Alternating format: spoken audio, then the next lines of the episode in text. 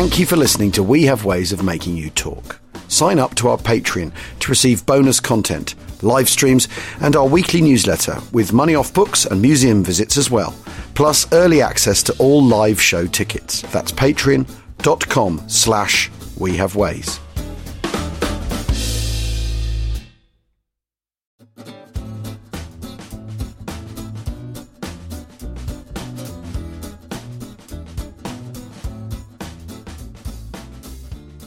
Achtung. Welcome to We Have Ways to Make You Talk with me, Al Murray, and James Holland, broadcasting to, to you from a secret location.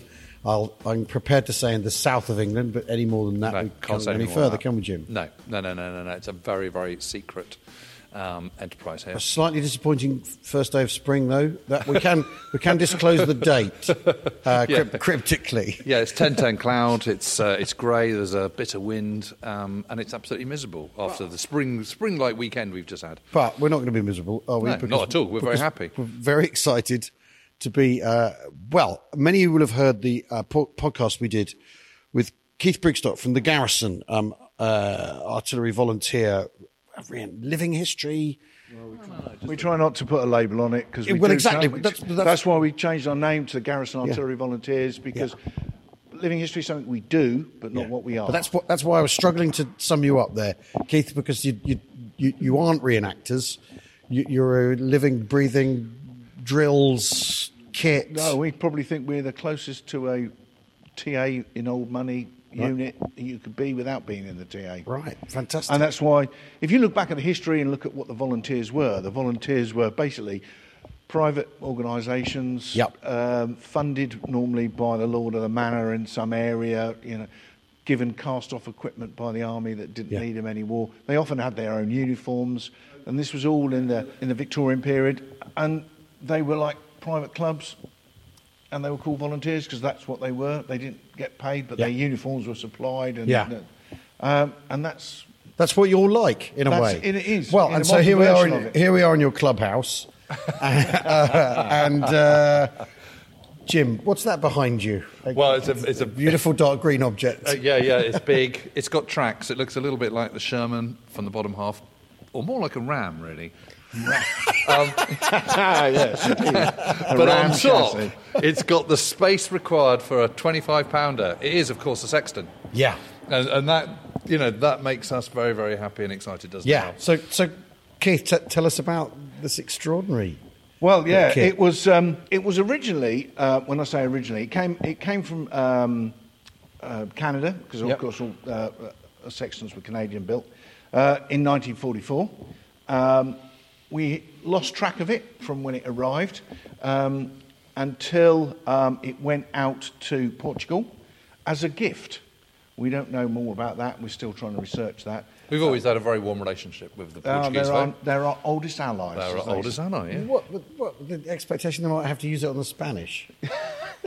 I can't possibly comment. Um, so, uh, Relive the scene of Siege of Badajoz.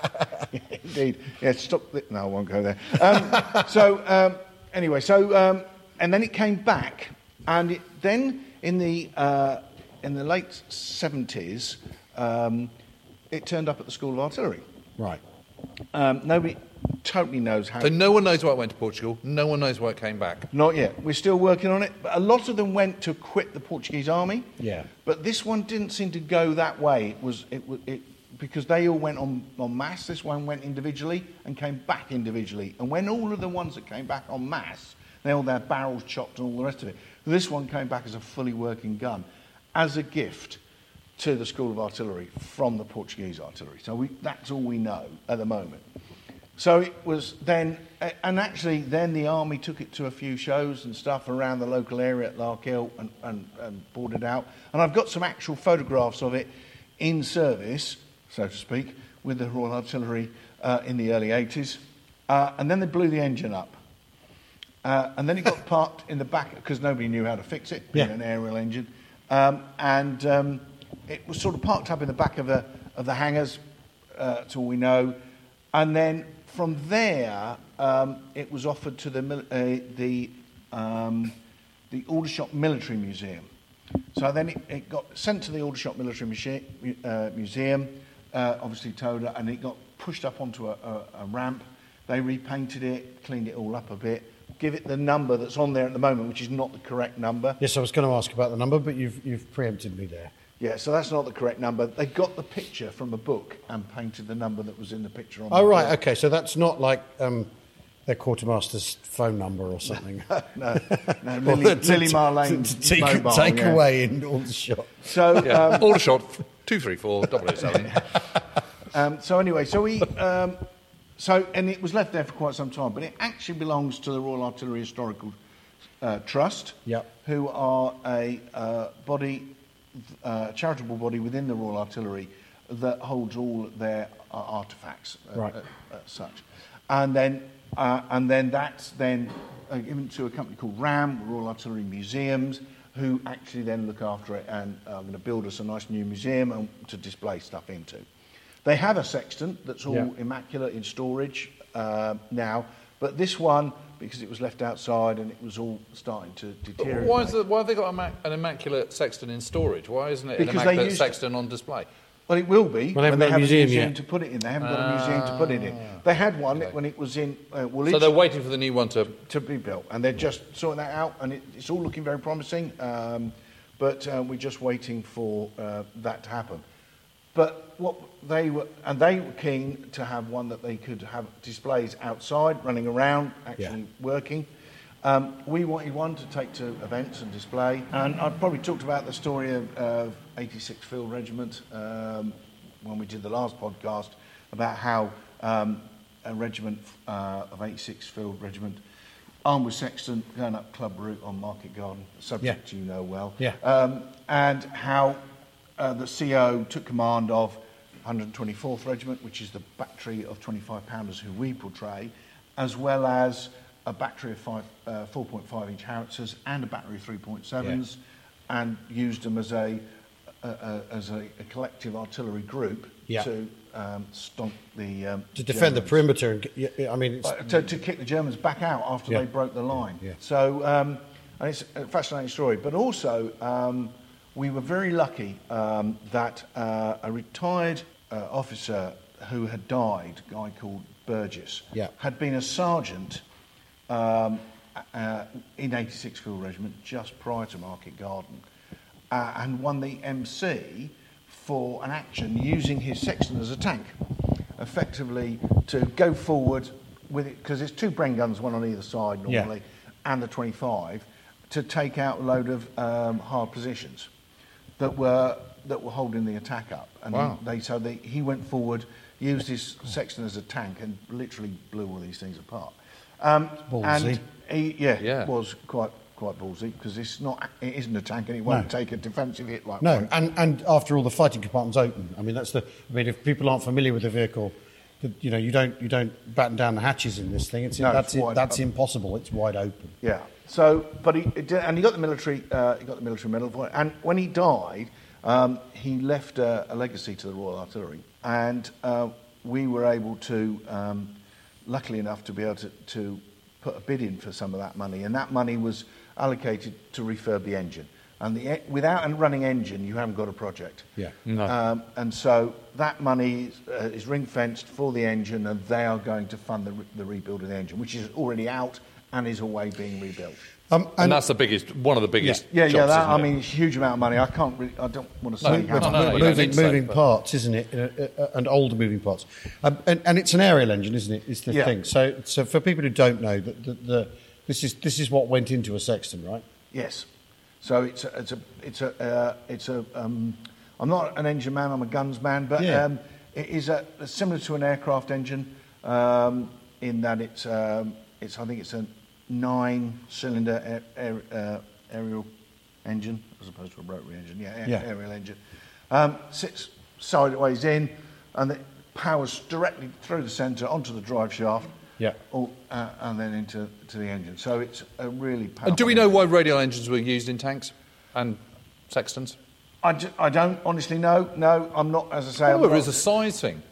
I think it's size and also Because you know they tend to You're be kind of round and, And you're- and and- sort of squashed up because the, and the cylinders making- are, ro- are, are in a Well, in a rotation You're making loads than. and loads of them, aren't you? It's Yeah. like the meteor going into the Cromwell. Isn't I it? suppose so, yeah. You're, you're You've got lots churning. you've you're got- churning these things out. Your factories are geared to, to knocking them out. So So rather than come up with a new engine, you use an engine that you know works, is reliable, has got the hours on it, and all that sort of Yep. stuff. I mean, and, and I mean, it's what the Canadians put in it, and Yeah. um, so because they were all built in Canada. Not, But, but it does allow you a completely different configuration about your engine compartment. yes, and well, if you look at the engine compartment from the back, Yes, you'll, you'll see it's all empty, um, and you'll see the shape of it. Yeah. um, and it just it's Slots in. it just slots in from the top straight down. Yeah. Um, and it fits in there. It, it's circular, so you have all the things around it to help keep it cool. Bearing in mind, there's no water cooling, there's no radiator, there's no stuff like that because Yeah. it is uh, not a water cooled, but um, yeah, air cooled engine. As I say, engines are not my, my thing, but um, I, we, I have men that can. They understand the engines better than I do.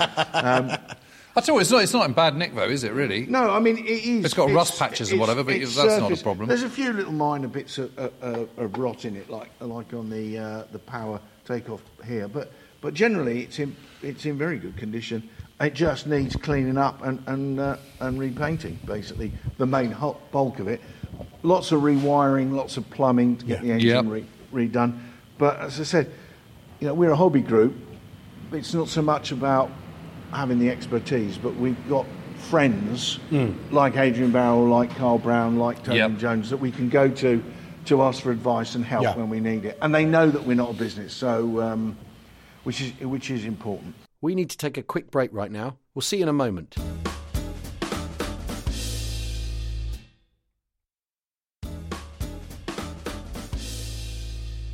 Welcome back to We Have Ways of Making You Talk. Now, um, uh, when we got here earlier, uh, Keith, we talked briefly about suspension because uh, you know we were we were. I mean, when Jim earlier on said, "Oh, it's a, it's actually a Ram," that's because when we got here, we said, "Oh, yes, of course, it's Sherman suspension," and you you said. No, have just blown my cover. Have a closer. I'm sorry, James. I'm just trying to, just trying to get to the interesting bit. Um, the, the, the, the, um, the, actually, a cl- the, the suspension bears a closer look because the issue with with this, because it's a gun platform with a much heavy, with a m- much bigger piece of ordnance on it than a Yeah, standard and you need the stability for when you're laying and firing to get the accuracy for the range you're firing. You know, 25 pounder has got a range of 13,500 yards. If you want to be accurate, your survey's got to be good, and you've got to have good. You don't want the gun Thing rocking up and down. um, even when you're stationary every time you fire. Yeah. So it has to be a bit beefier suspension. And uh, this is something I didn't even know myself until recently. Is that you know it, it's hard to describe but There's there's um, there's four fins on on the sponsons here that they look like the same as what are on a Sherman, on the, but they're actually thicker and they stick out further.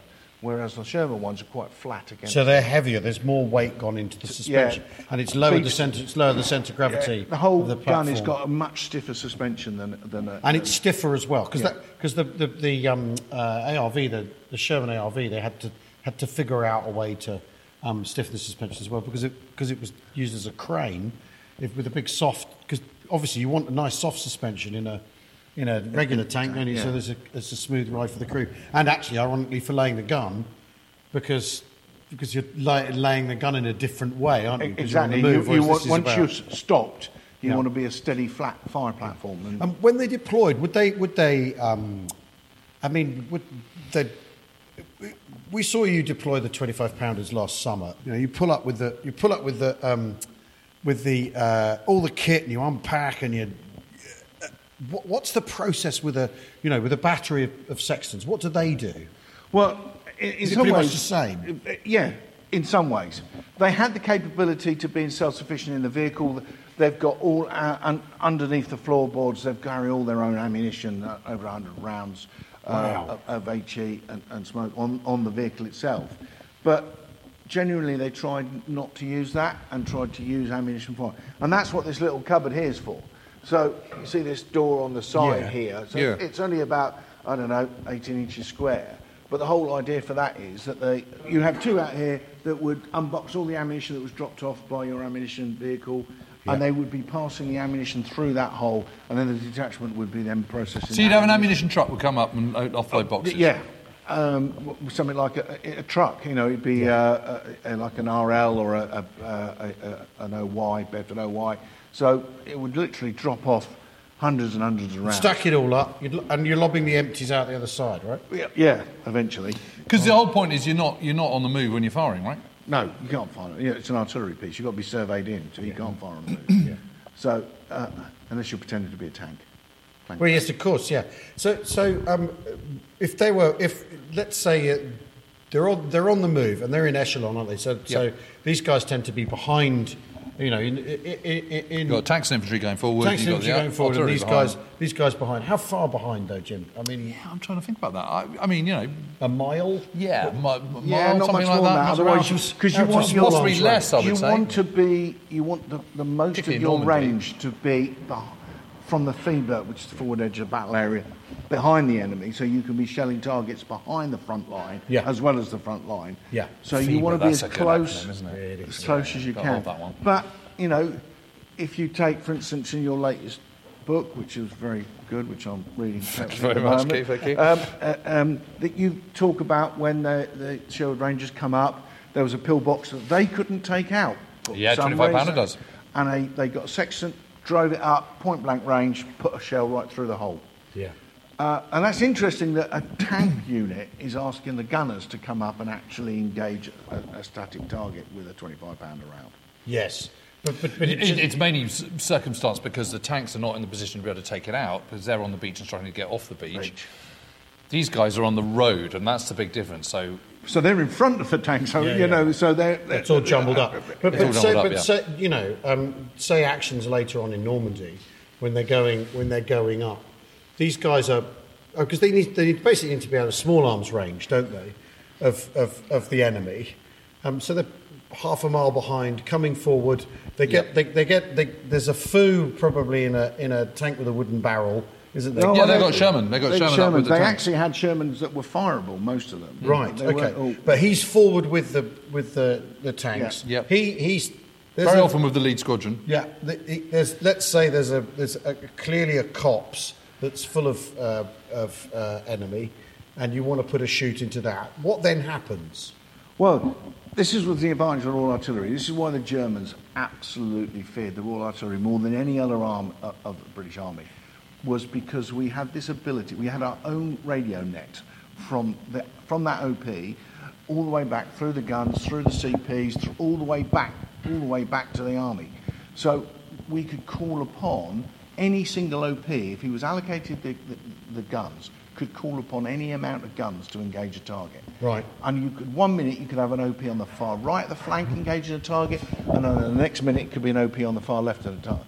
All have the range to fire across boundaries, which the Germans couldn't do. And there's someone, so there's someone on the net who's who's listening to all these OPs, listening to all these um, forward observation officers, and is he then picking the, the gunnery, the order of the gunnery? How does how does how No, does this so thing the get gun- priority? Yeah, yes, exactly. Who makes a decision about which Well, gun is firing at what? he would be allocated a certain amount, so he'd always have his own own troop or Right, own yeah. battery on call. Um, but he would also be allocating a number of. So if you were firing an AGRA, those AGRAs would be allocated, and you would know that if they were available, you could call upon them. Right. Or a divisional. So if you're firing a division, so there's three field regiments in an infantry division, two field regiments in an armoured division. Yeah. And um, and if you were on an OP, most of the time you would, uh, if, if, unless it was a Pacific operation, you could call upon them if they were available. Right. And it's how you, as an OP, come up over the net. So you would come up and say, Uncle Target, which is, uh, I think that's the divisional, um, um, or you could call for your own troop target, battery target, all the way up to a corps target, and you could, depending on what the target So is. you're, bid, you're bidding for the gunnery, basically. Yes. And you've got gunnery you know you've got access to, and then On call and then, on call directly. directly, and then you can sort of upgrade. Yeah. Because I mean, we were talking the other day. We were talking about the Battle of Breville, um, and there's there's a there's a on the I think it's the twenty on the twelfth of June. They put in attack last thing at night, uh, six airborne, because 52nd Division's gunnery is scheduled for a shoot the following morning. They don't have access to it. They've got to use it now. Is that a common thing, or is that? Well, that's that's a pre-planned attack. So Right. pre-planned attacks would have a a, a, a whole different Fire thing. plan They'd everything. have a fire plan that would all be managed, time on target. So they Yeah. would have lots of Um, and we still do uh, fire planning now, so it's, it's a skill that's still taught on So, VP so what we're talking about here is a system that is, is, can, can do a big organised plan shoot, but also have the flexibility built into it to deal with contingencies. Yeah, and they would be, and so if you were doing a massive fire plan, so like uh, like um, on Market Garden, for Yeah. instance, there is a fire plan. I've got the, the drawing Yep. for the fire plan. There are, uh, I think it's like four medium regiments and, and six field regiments that are all part of that. Well, do you remember that, pe- that piece I that piece I gave you for Veritable? yeah, yeah, That's yeah. got the fire plan in. Yeah, and It's yeah, got yeah. all the report written. Yeah. You know, that bit of that report is written by Yeah. the RA. And there would be certain times, so there'd be a times on that. So they would say at a certain time this battery will hit that target, at a certain Yeah. time the battery will hit this target, and the one that's the the, the rolling barrage, shall we say, that there's timelines where Yeah. the rounds will hit that line and then it will move to the next line and the next line, which is what they did on Market. And in fact, um, the, in the film The Longest Day. Uh, sorry, The Bridge Too Far. Yes. You, you watch They that do actually show that They, process, they do show that process Yeah. quite well. The fact that they got 30 Corps badges on, which they wouldn't be wearing, is another matter. A man after my own heart. they, Thanks, Keith. they were, and they are actually serving gunners. They were, they were when they filmed that. They used the uh, the um, Dutch artillery uh, to film that because they were equipped with 25 pounders then, and they did that.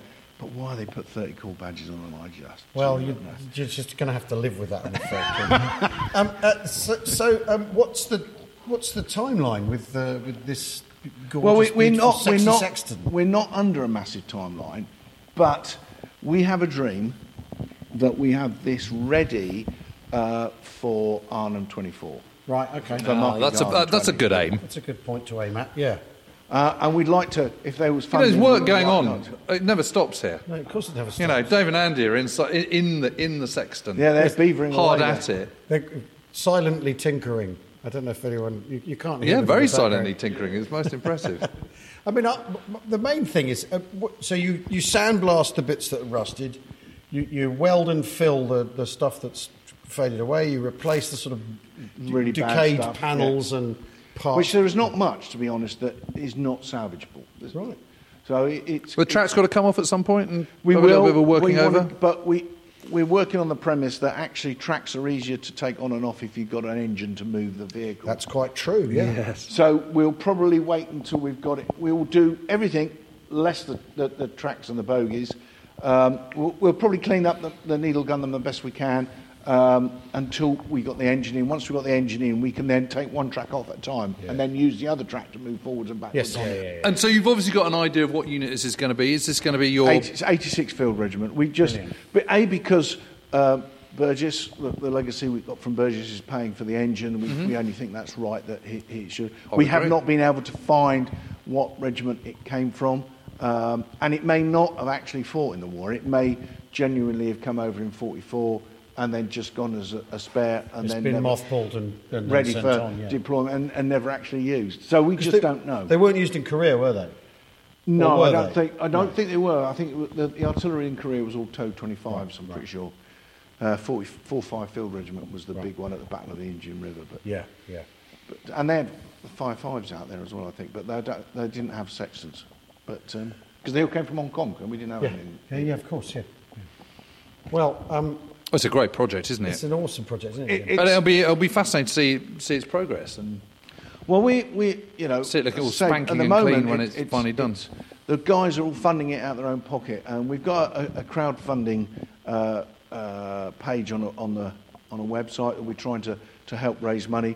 As I said, we were lucky to get the engine paid for, but we still got to do the rest, and we're looking for about twelve to thirteen thousand quid. We've got about three thousand uh, already, but we start need to ramp that up. And, and Dave, who's uh, David Hampshire, who's inside now, uh, beavering away, he's been our absolute whiz on trying to get the old crowdfunding working. So any any help with it would be greatly appreciated. Right. Because, as I said, and I know I labour the point, but we're not a business, and we are No, no, no, just no. a hobby group and trying I'm just to thinking, to do I it. mean, I don't know, there's what, two and a half thousand independent company members on the Patreon. I mean, if they all forewent a pint at the weekend, a pint these days where I live is like five quid. I mean, we'd be You'd be well on. You'd be well on the well, way. Well on the way, wouldn't he? I mean, what would you, what would having my face what? painted on it cost? yeah, that, that might be dangerous because it'd end up being uh, a target. That's it? quite true. Yeah. That's very funny. Okay, brilliant. Well, thanks, Keith. Um, uh, we are at an undisclosed location in the south. Secret. Of England. Secret location, and there's more to come. Thanks for listening, everybody. We'll see you soon. Bye bye. Cheerio.